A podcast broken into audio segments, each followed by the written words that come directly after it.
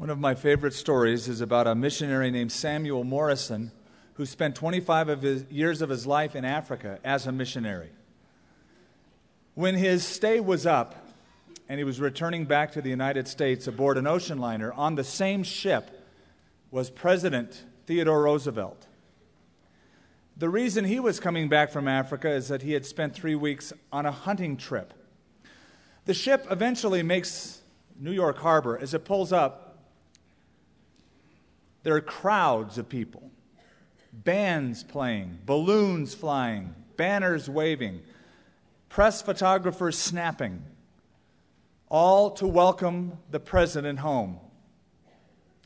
Now, the missionary Samuel Morrison goes off of the ship completely unnoticed. Nobody's there to pick him up. In fact, he can't even get a taxi cab because of all the commotion. And he starts getting a little tiffed. And he says to the Lord, Look, God, the president, with all due respect, has been killing animals for three weeks. And the crowds welcome him home. I come home after 25 years of serving you. Nobody notices I'm home. It's, he said it was as if a voice spoke to him in his heart, and the Lord said, My child, you're not home yet. I grew up in Southern California.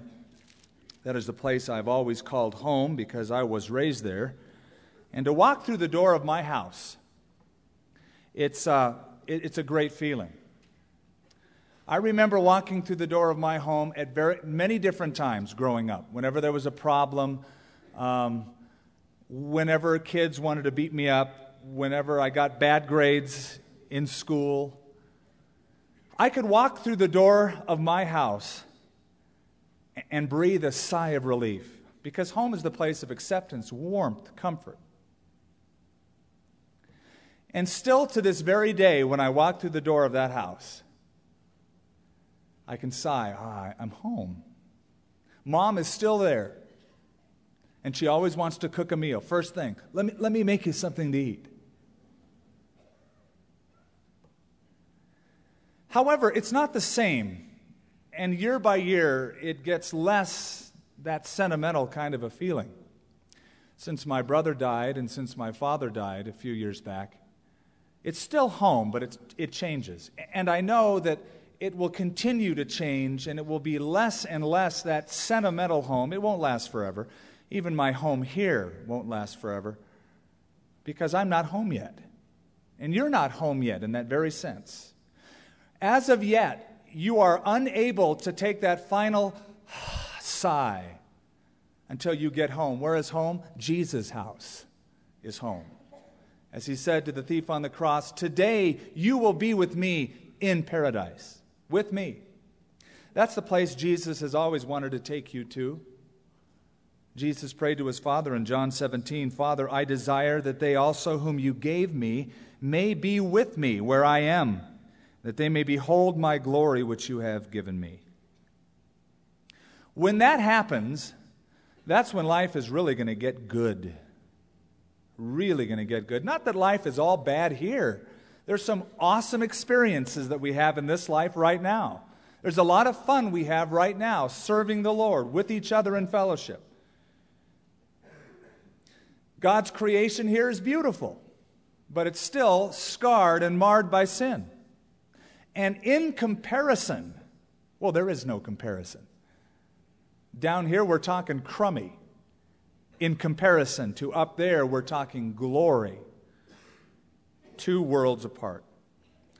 There were two women who were dying, it is said, in the same town on the same evening, one an atheist, one a Christian. And both had different things to say as they were on their last few breaths. The atheist was looking around at all that she owned, all of her friends, and she was weeping. And with sad words, she said, I'm leaving home. I'm leaving home. The Christian on the other side of town, as she was dying, smiled and said, I'm going home. I'm going home. What will it be like? Well, verse 5 is God summing it all up for us. Behold, I make all things new. Whatever it will be like, it's going to be different. New. All things new. Different than now, different even than the millennium, the thousand year reign of Christ on the earth. In the millennium, God will renovate the earth, give it a makeover. I think it could use one about now. It will be a renovated earth and we'll live there for a thousand years. But in the eternal state of chapter 21, it's not a renovated earth, it's a recreated heaven and earth. It's a brand new one. The former things have passed away, a brand new environment, a new heaven, a new earth, a new Jerusalem coming out of heaven to the earth, a new presence of God. Everything will be brand new. At this point, time is no more, it is eternal. We're in an eternal state in chapter 21. Time is measurable. We're now in that immeasurable, perpetual, eternal state. And you know, the Bible says that God has set in the heart of men eternity. He's put eternity in the hearts of men. We all long to have age abiding eternal life. And you'll have it one day. Even as your Father is eternal and Jesus is eternal, your home will be eternal, and you will live eternally if you know Jesus Christ in heaven. Now, today, we want to look at chapter 21, verses 4 through 8. We sort of read it all last week, but we wanted to do it in sections. And today we look at verses 4 through 8. Let's look at them. And God will wipe away every tear from their eyes. There shall be no more death, nor sorrow, nor crying. There shall be no more pain, for the former things have passed away. Then he who sat on the throne said, Behold, I make all things new. And he said to me, Write, for these words are true and faithful. And he said to me, It is done. I am the Alpha, the Omega, the beginning and the end. I will give of the fountain of the water of life freely to him who thirsts.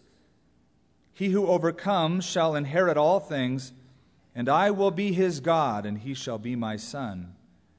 But the cowardly, unbelieving, abominable, murderers, sexually immoral, sorcerers, idolaters, and all liars shall have their part in the lake which burns with fire and brimstone, which is the second death. We've been able to peek ahead into heaven, into eternity. We have seen a new heaven and earth, a new Jerusalem, a new presence of God in verses 1 through 3. And now we continue on, and for this week's study, by way of outline, what John does is talk about heaven, and it's described negatively. Heaven is described negatively for us in that first verse, verse 4. It is occupied voluntarily. That is, He won't force you to go to heaven. And thirdly, it is reserved presently, here and now. You can get a ticket now. And you can know now that you're going to go to heaven when you die. Look with me at verse 4. Heaven is described negatively. Then God will wipe away every tear from their eyes. There will be no more death, nor sorrow, nor crying, no more pain, for the former things have passed away. Isn't it interesting that rather than telling us what heaven is like, he tells us this is what it's not like? He begins by saying, There will be no more sea, and we grappled with that horrible verse last week. But as I read on, I think it's okay because of all the other stuff that won't be there death, crying, sorrow. But I find it interesting that of all the ways to describe heaven, it's described in the negative. Why? Simply because heaven will be unlike anything we know now. And the greatest way to make an impact that he could tell us what it's going to be like is to tell us what it's not going to be like, because that's our frame of reference. Let's begin with what we know sorrow, pain, death, and say it's not like that. It's like telling a person, well, do you know what this is and what that is and what this is? Yeah, yeah. Well, it's not going to be like that at all. Because if we can relate to what these experiences are and have them removed, it makes a great impact rather than describing heaven in the positive it's inconceivable because God said to Isaiah the prophet, I make a new heaven and a new earth, Isaiah 65, and the former shall not be remembered or come to mind. It's going to be so different that we won't even remember this one. It won't even come to mind. That's how wild it's going to get. When Paul was caught up into the third heaven and he saw and heard the glories of heaven, he came back and he said, I heard inexpressible words, unlawful for a man to utter. Or you could translate it, things so astounding they can't even be told. I can't even eh, describe what it's like. There's no way to understand it. And so the little girl kind of had it right when she was taking a walk in the country with her grandfather, away from the streetlights, away from the noise of cars, just looking up at the stars of heaven in that velvet backdrop. She said, Grandpa, if heaven looks this good on the wrong side, what will it look like on the right side? How do you describe a beautiful sunset to someone blind? How do you describe beautiful music to someone who is deaf? How do you talk about how great a meal was to someone who doesn't have taste buds or olfactory senses? How do you describe the eternal state to somebody who's earthbound only? By saying what it's not going to be like. And so his description is this He will wipe away every tear from their eyes. There will be no more crying. How many tears have been shed by us? I remember vividly my first day of kindergarten, like it was yesterday. You know why I remember it? It was traumatic. For some reason, I can't really explain it, I didn't want to be there. That sort of marked my whole life in school, I think, but at least I didn't cry every day. But I remember, kindergarten, I remember kids I met that day. I remember my teacher, and just so vividly, I cried all day long there are other memorable occasions in my life filled with tears the day of my brother's death, the day of my father's funeral. Life is painted with tears, with sorrow. There's tears of loneliness, tears of misfortune, tears of poverty, tears of sympathy, tears of remorse. At this point, all gone forever. He'll wipe away every tear. Now, I don't think that means we're going to get to heaven crying wailing, mourning, and God's going to walk around every person with a supernatural handkerchief and wiping them away. I think the point is this there's nothing to cry about. There will be no more tears. Why? Because the tears are part of what it says in verse 4 former things that have passed away. We cry right now for a number of different reasons, either by gain or by loss. We're never satisfied this side of heaven completely. We're never meant to be. God set eternity in our hearts. There's a story of two teardrops that were floating down the river. And one said to the other, Who are you? The teardrop said, I'm a teardrop from a girl who loved a man and lost him. And who are you? The other teardrop said, I'm a teardrop of the girl who got him.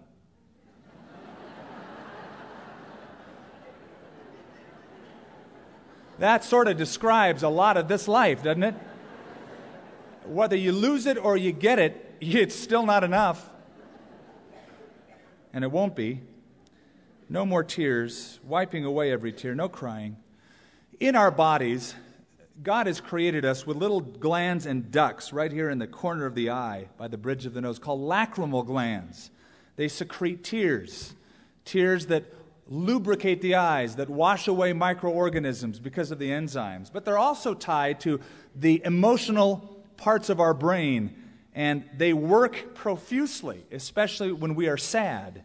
We cry. We express emotion through this washing process, this tear.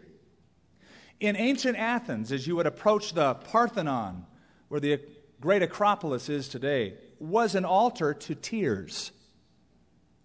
No sacrifices were made there, no offerings were taken there. It was simply a place where you could have a good cry where you could wail out your woes. The ancient Greeks knew that there was a place to shed tears, and that place is here on earth. Well, I don't think your new body, when you're resurrected, is going to have any lacrimal glands. It's a whole new environment. We read there's no sea, it's not a water based environment. All things are made new. Eric Clapton wrote a song called Tears in Heaven It became very famous the last few years. He wrote it because his son, Conor, fell to his death from a high rise in New York City. And in grief, he wrote these words Time can bring you down, time can bend your knee, time can break the heart, have you begging, please. Beyond the door, there's peace, I'm sure, and I know there will be no more tears in heaven. Think of what that means to somebody chronically ill, in pain, suffering those last few moments, who is a believer in Jesus Christ, who loves God. Think of what that means no more tears. Like the man who was comforting his wife as she was dying. And they were talking about their life in the past, reminiscing, and tears were filling up and lining her cheeks, and she was in pain. And as the tears were coming down, her husband said, Thank God those are the last. No more tears, no crying. Look, what else? No more death. No more death. The greatest of all mortal curses, the last enemy, Paul said, is death. 1 Corinthians 15. No more death. We did a little research this week and found out the death rate in the world. It's 9 per 1,000 annually. So if you take the present population of the earth at 5,776,740,000, roughly, that's just under 52 million people a year pass into eternity. That's a million a week. Now, more are being born than are dying, but that is the death rate a million people a week. Hard to imagine life without death. But there will be no more death. Listen to what Paul wrote 1 Corinthians 15. When this corruptible, this body, this corruptible has put on incorruption, and this mortal has put on immortality, then shall be brought to pass the saying that is written Death is swallowed up in victory. Look over at chapter 20, just a moment, verse 14. Then death and Hades were cast into the lake of fire. Death will die. There will be no more death. You'll never have to go to a cemetery again. You'll never have to be at a funeral again. Death will be no more. There'll be eternal life. There are about five outfits in America involved in cryonic suspension, freezing the body. One of them is called Alcor Life Foundation, and, and uh, they have already uh, done this to uh, 16 people. They've been treated, and about 260 have paid in advance to get it done. The idea is they will freeze your body uh, at 320 degrees, minus 320 degrees Fahrenheit. Usually, those who have an incurable disease are cryonically frozen, suspended, so that when science discovers the cure to the disease, they'll thaw you out and apply the cure.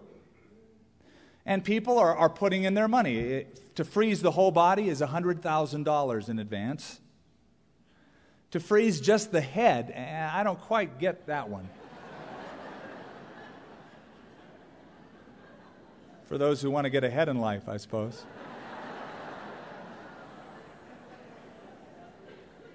$35,000 just the head alone. So, you know, you're saving up, you think, can't get the 100 grand, but I've got enough for the head.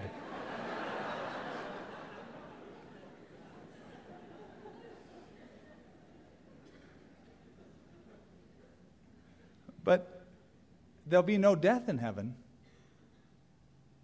Not only will everything become new, everything will stay new. I think that means that the laws of entropy will be repealed. The second law of thermodynamics, entropy, that everything's decaying and wearing out, is absent, it's gone. It is new and it is forever new. What else? It says no sorrow. Do you ever get moody?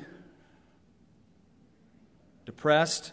Clouds hang over your life? You know, everybody does. It's the common experience of men and women throughout history to have ups and downs, to even come into times of depression. That's why we love Psalms so much, the book of Psalms. David wrote it, and he is up and down and up and down, all in a couple verses. I praise God, I love him, I think I want to die. All in the same psalm. and we read it and we go, Wow, I can relate to this guy. This is in the Bible.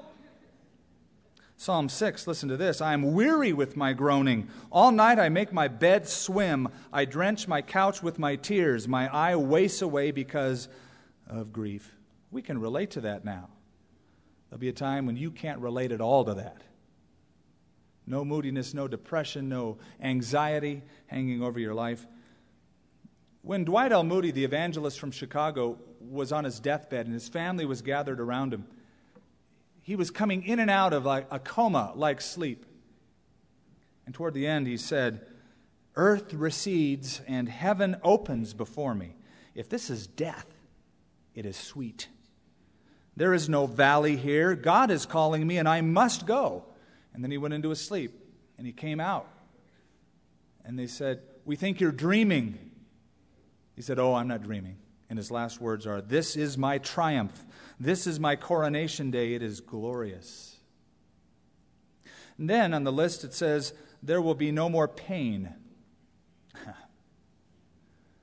Every bathroom cabinet in the world has a little thing called aspirin. It's the most widely used drug on earth. It is something that is sent to block the pain signal.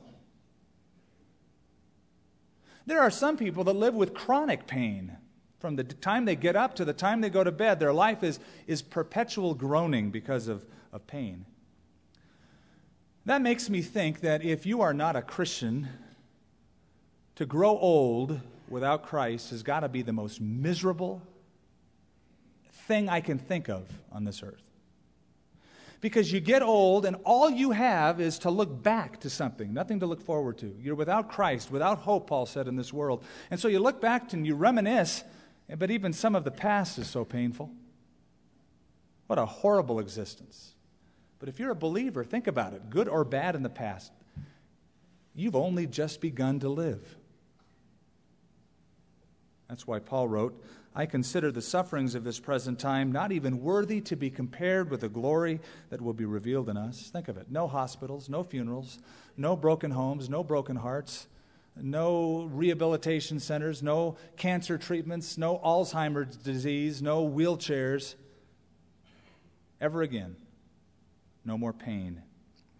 That is why, then, Charles Spurgeon, when he trained young ministers, said, Whenever you talk about heaven, let your face light up with glory.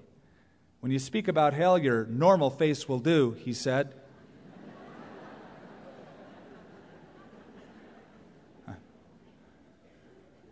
I wish you could sometimes see faces from this vantage point. But when you speak about heaven, let your face light up with heavenly glory.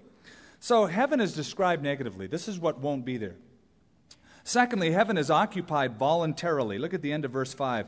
He said to me, Write, for these words are true and faithful. And he said, It's done. This is it. I am the Alpha, the Omega, the beginning, the end. That's how the book opened. I will give of the fountain of water of life freely to him who thirsts. He won't force it on you, but if you're thirsty, you can drink. And he who overcomes shall inherit all things I will be his God, he will be my son. But the cowardly, the unbelieving, the abominable, murderers, sexually immoral, sorcerers, idolaters, and all liars will have their part in the lake which burns with fire and brimstone, which is the second death. The end of verse 5, it is almost as if John loses his concentration for just a moment. It's like he's so overwhelmed with this. Wow, new heaven, new earth, New Jerusalem, new presence of God. Everything that we've known in terms of sorrow, pain, death, mourning, gone. It's like he's stunned and he drops his quill. It's just like, wow. And then God on the throne has to say, John, get your pen, man. Write. You're not done yet. I have some faithful and true words to tell you. You got a chapter and a half left to go, buddy. Hang in there. Write these things down. And then he describes two classes of people in the future the occupants of heaven and the non occupants of heaven. Those who are included and those who are cast out. Who's going to be in heaven? What is the criteria for going there? I heard about a little kid who was just bugging his mom so much one day that uh, uh, she finally, enraged, says, Young man, how do you expect to get into heaven? He said, Well, I think I'll run in and run out and run in and run out and slam the door each time, and they'll finally say, either stay in or stay out, and I'll just stay in.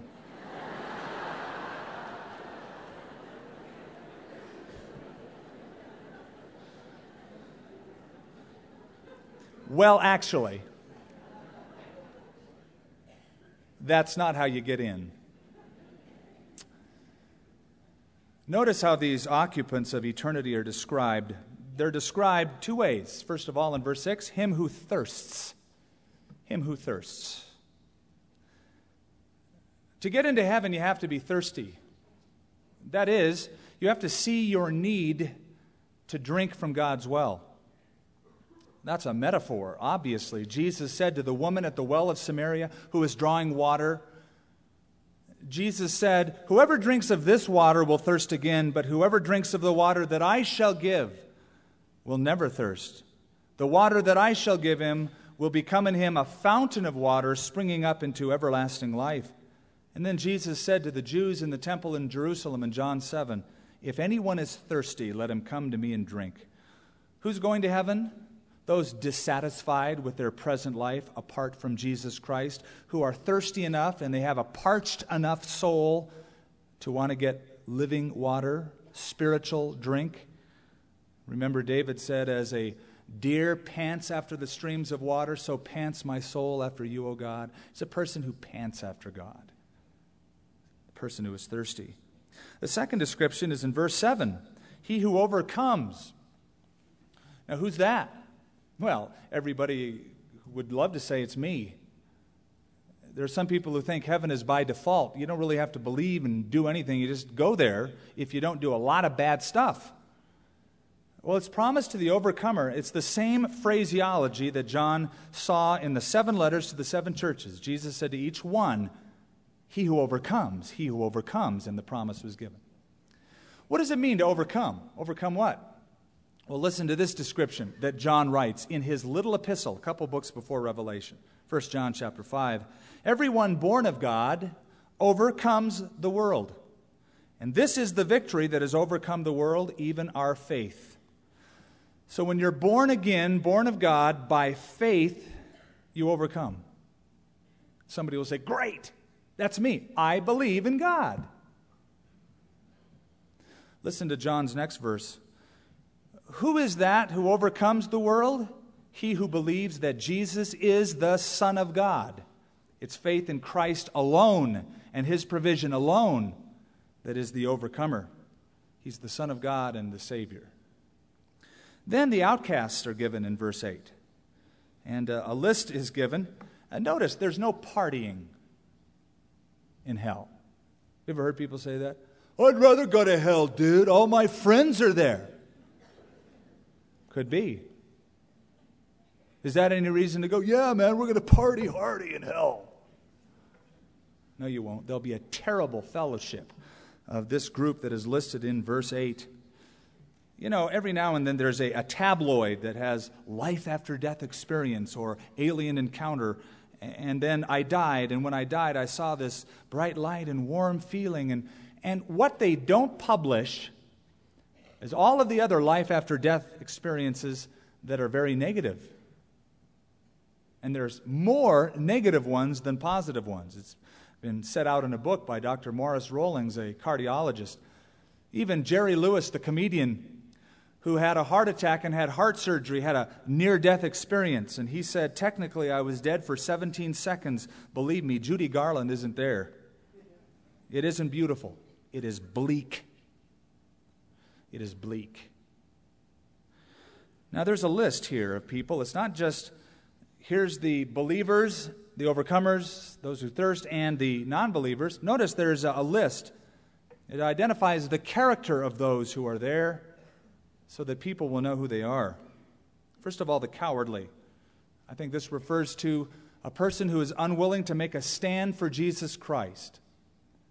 They don't endure, and that's one of the translations those who don't endure. Remember, Jesus said that there was a, a, group of people like the seed that was sown on rocky soil that endure for a while, but when tribulation arises because of the word, they, they're gone. They don't endure. There was never that saving faith. They may have raised a hand, they may have shed a tear, they may have felt a heartbeat at an altar call, but they never made a commitment to stand for Jesus Christ.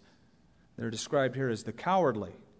Jesus said, If you abide, if you continue in me, then you are my disciples indeed. Now, this ought to put to rest any notion that there's a second chance after death. There is not. The chances are here and now. Also on the list, unbelieving, that is, they lack saving faith, that is demonstrated by their life. Notice also sexually immoral. Now, again, these are traits of people who make it a lifestyle. This is their habit, this is their pattern of life. They have not repented of these things. It's not that a person has to be perfect to get to heaven who's never, ever done any one of these things. You'll see that in a minute. This is the lifestyle description of these people. The sexually immoral, the word is pornos. We get the term pornography. Technically, it refers to fornication, having sex with somebody before you're married to them. But it has become a word in the Bible that, that covers a gamut of any sexual immorality, be it adultery, fornication, homosexuality, sodomy, incest, is all under that biblical banner of sexual immorality or pornos. Then sorcerers are mentioned. Interesting word, pharmakia. We get the word pharmacy from that term, pharmacy. And it, it means the using of drugs usually associated with the worship of another god, spiritism. Then idolaters, those who give supreme devotion to anyone or anything else other than God. Liars. Isn't that interesting? Liars. That would certainly include those who say they're Christians but don't live a lifestyle of a believing person. They say, Lord, Lord. And Jesus said, They'll say that to me in that day, and I'll say, Depart from me. Ah, but Lord, we did this and said this.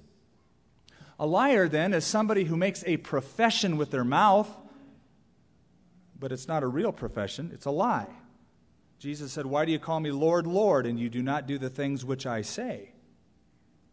Now, as you look at verse 8, you might get a little worried because you think, well, it kind of describes me before I was saved. I've done some of those things, you might say. I can fit in some of these categories. But the point and the difference is now you're in Christ. If you've given him your life, if you've repented of your sins, if you're born again, you're in Christ.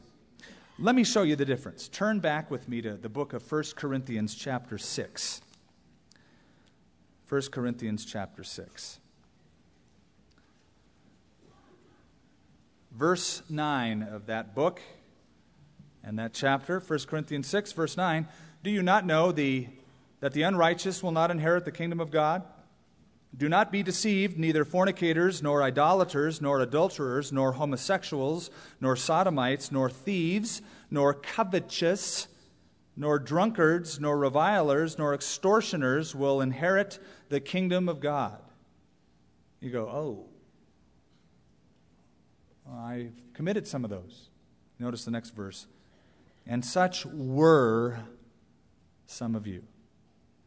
He doesn't say, and such are some of you. He's speaking to a group of believers, and such were some of you. That's past tense.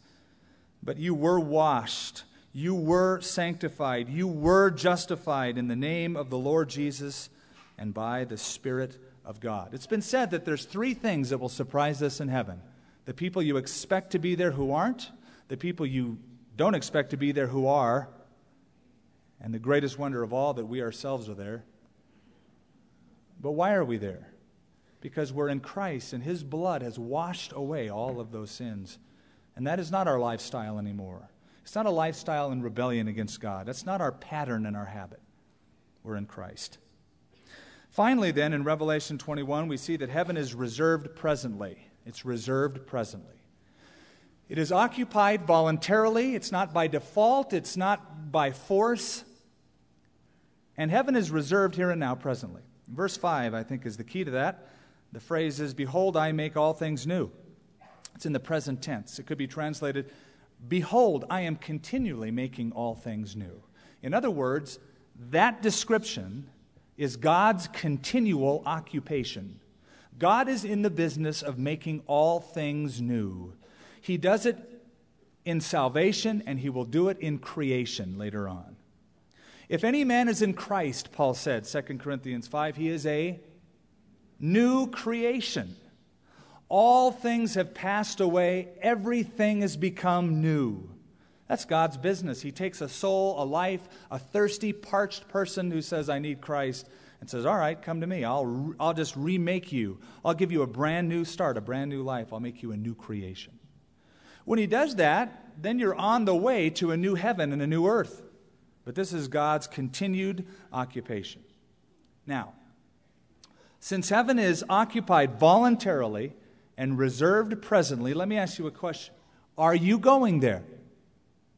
Are you sure that you're going there? And I think it's time, if you haven't thought about it in the past enough, to think about it right now. Are you sure you're going there? What makes you so sure?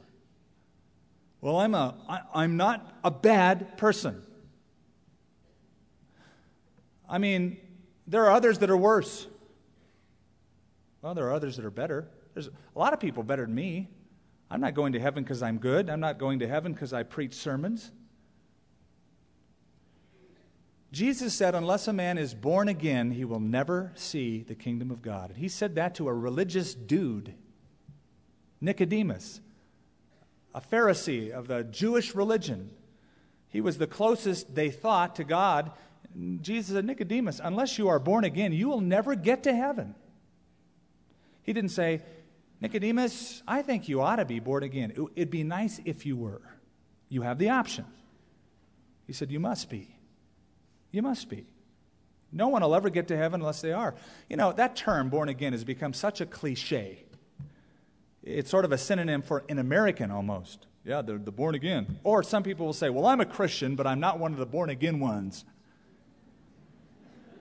They ain't no other.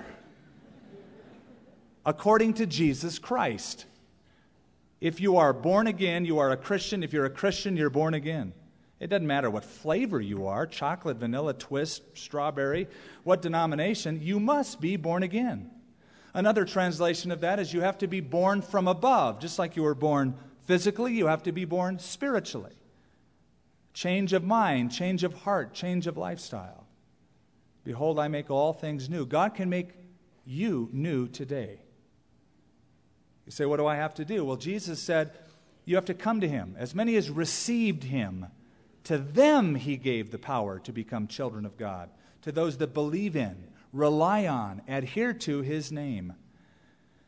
And when you do that, when you turn to Jesus Christ, when there's that new change of heart, you'll become a new creation.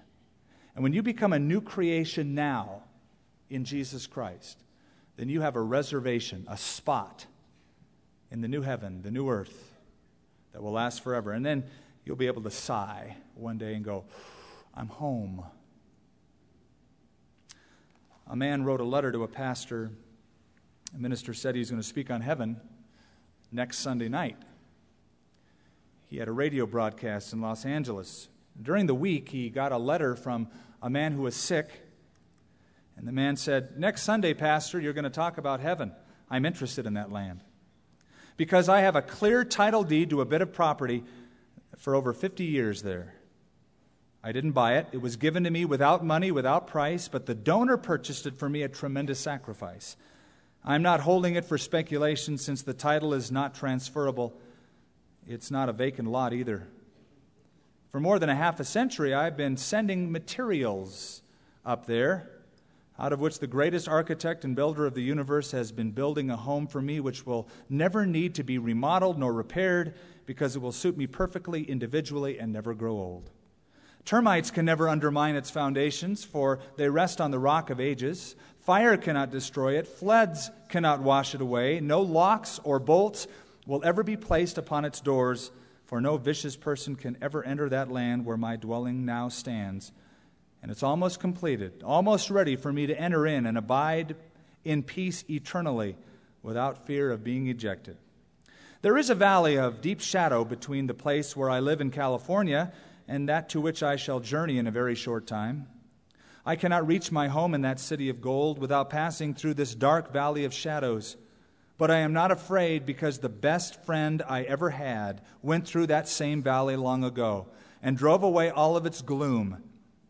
He has stuck by me through thick and thin since we first became acquainted 50 years ago. And I hold his promise in printed form never to forsake or to leave me alone.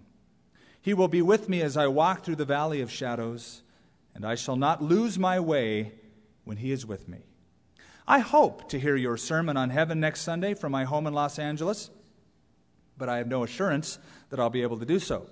You see, my ticket to heaven has no date marked for the journey, no return coupon, no permit for baggage. Yes, I am all ready to go, and I may not be there while you're talking next Sunday evening, but I shall meet you there someday. Isn't that great? I'm going home, and, and I might beat you there before your sermon. That man did pass away, and he was able to say, I'm home. Now I'm home. Now I see.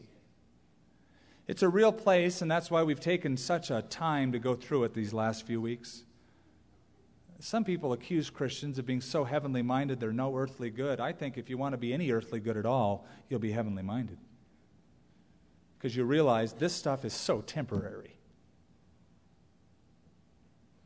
Father, we thank you that in the midst of time and space, we get to peek by way of Scripture into eternity.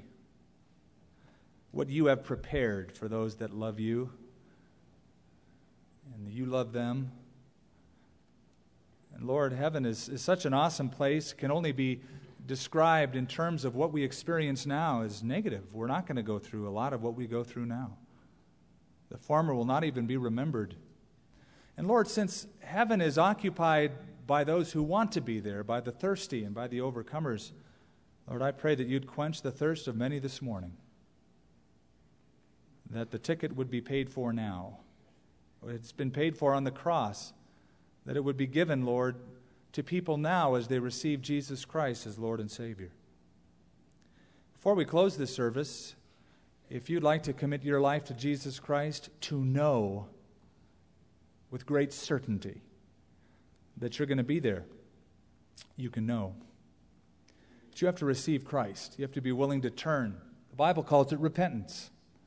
To turn from sin, to turn from what you know is displeasing to God and turn to Jesus Christ. Are you willing to do that? Are You're willing to turn and turn to Him and have Him forgive you of your sins? If so, I'd like you to raise your hand right now. And I'll pray for you as we close this service. Just raise your hand up and say, Skip, pray for me. I'm going to give my life to Jesus this morning. Keep it up so I can see it. God bless you and you in the middle and over here on the side and you, sir, in the middle. In the back, many in the back. And in the middle again on the sides, over here on the side. In the middle, I see your hand and yours and yours and anyone else. Over here on the side. In the balcony way back. Father for all of these who have indicated they're thirsty their life is parched they're dissatisfied apart from you that's how you made us lord you have set eternity in the hearts of men and now, Lord, I pray that you would satisfy that hungry heart, that thirsty heart, with the river, the water of life. Lord, I pray that as they come to you, that Jesus, you'll just satisfy their longing, give them peace and the assurance that they will be with you in heaven. Wherever you're sitting right now, if you raise your hand, just say, Lord, I admit I am a sinner, and I'm sorry for my sins, and I ask you to forgive me. Thank you for sending Jesus to die for me on the cross. I give you all of my life. It's yours. I now want to live for you. Fill me with your Holy Spirit to overflowing. Make me your disciple as I follow you today and every day in Jesus' name. Amen. Amen. Amen. Amen. Amen.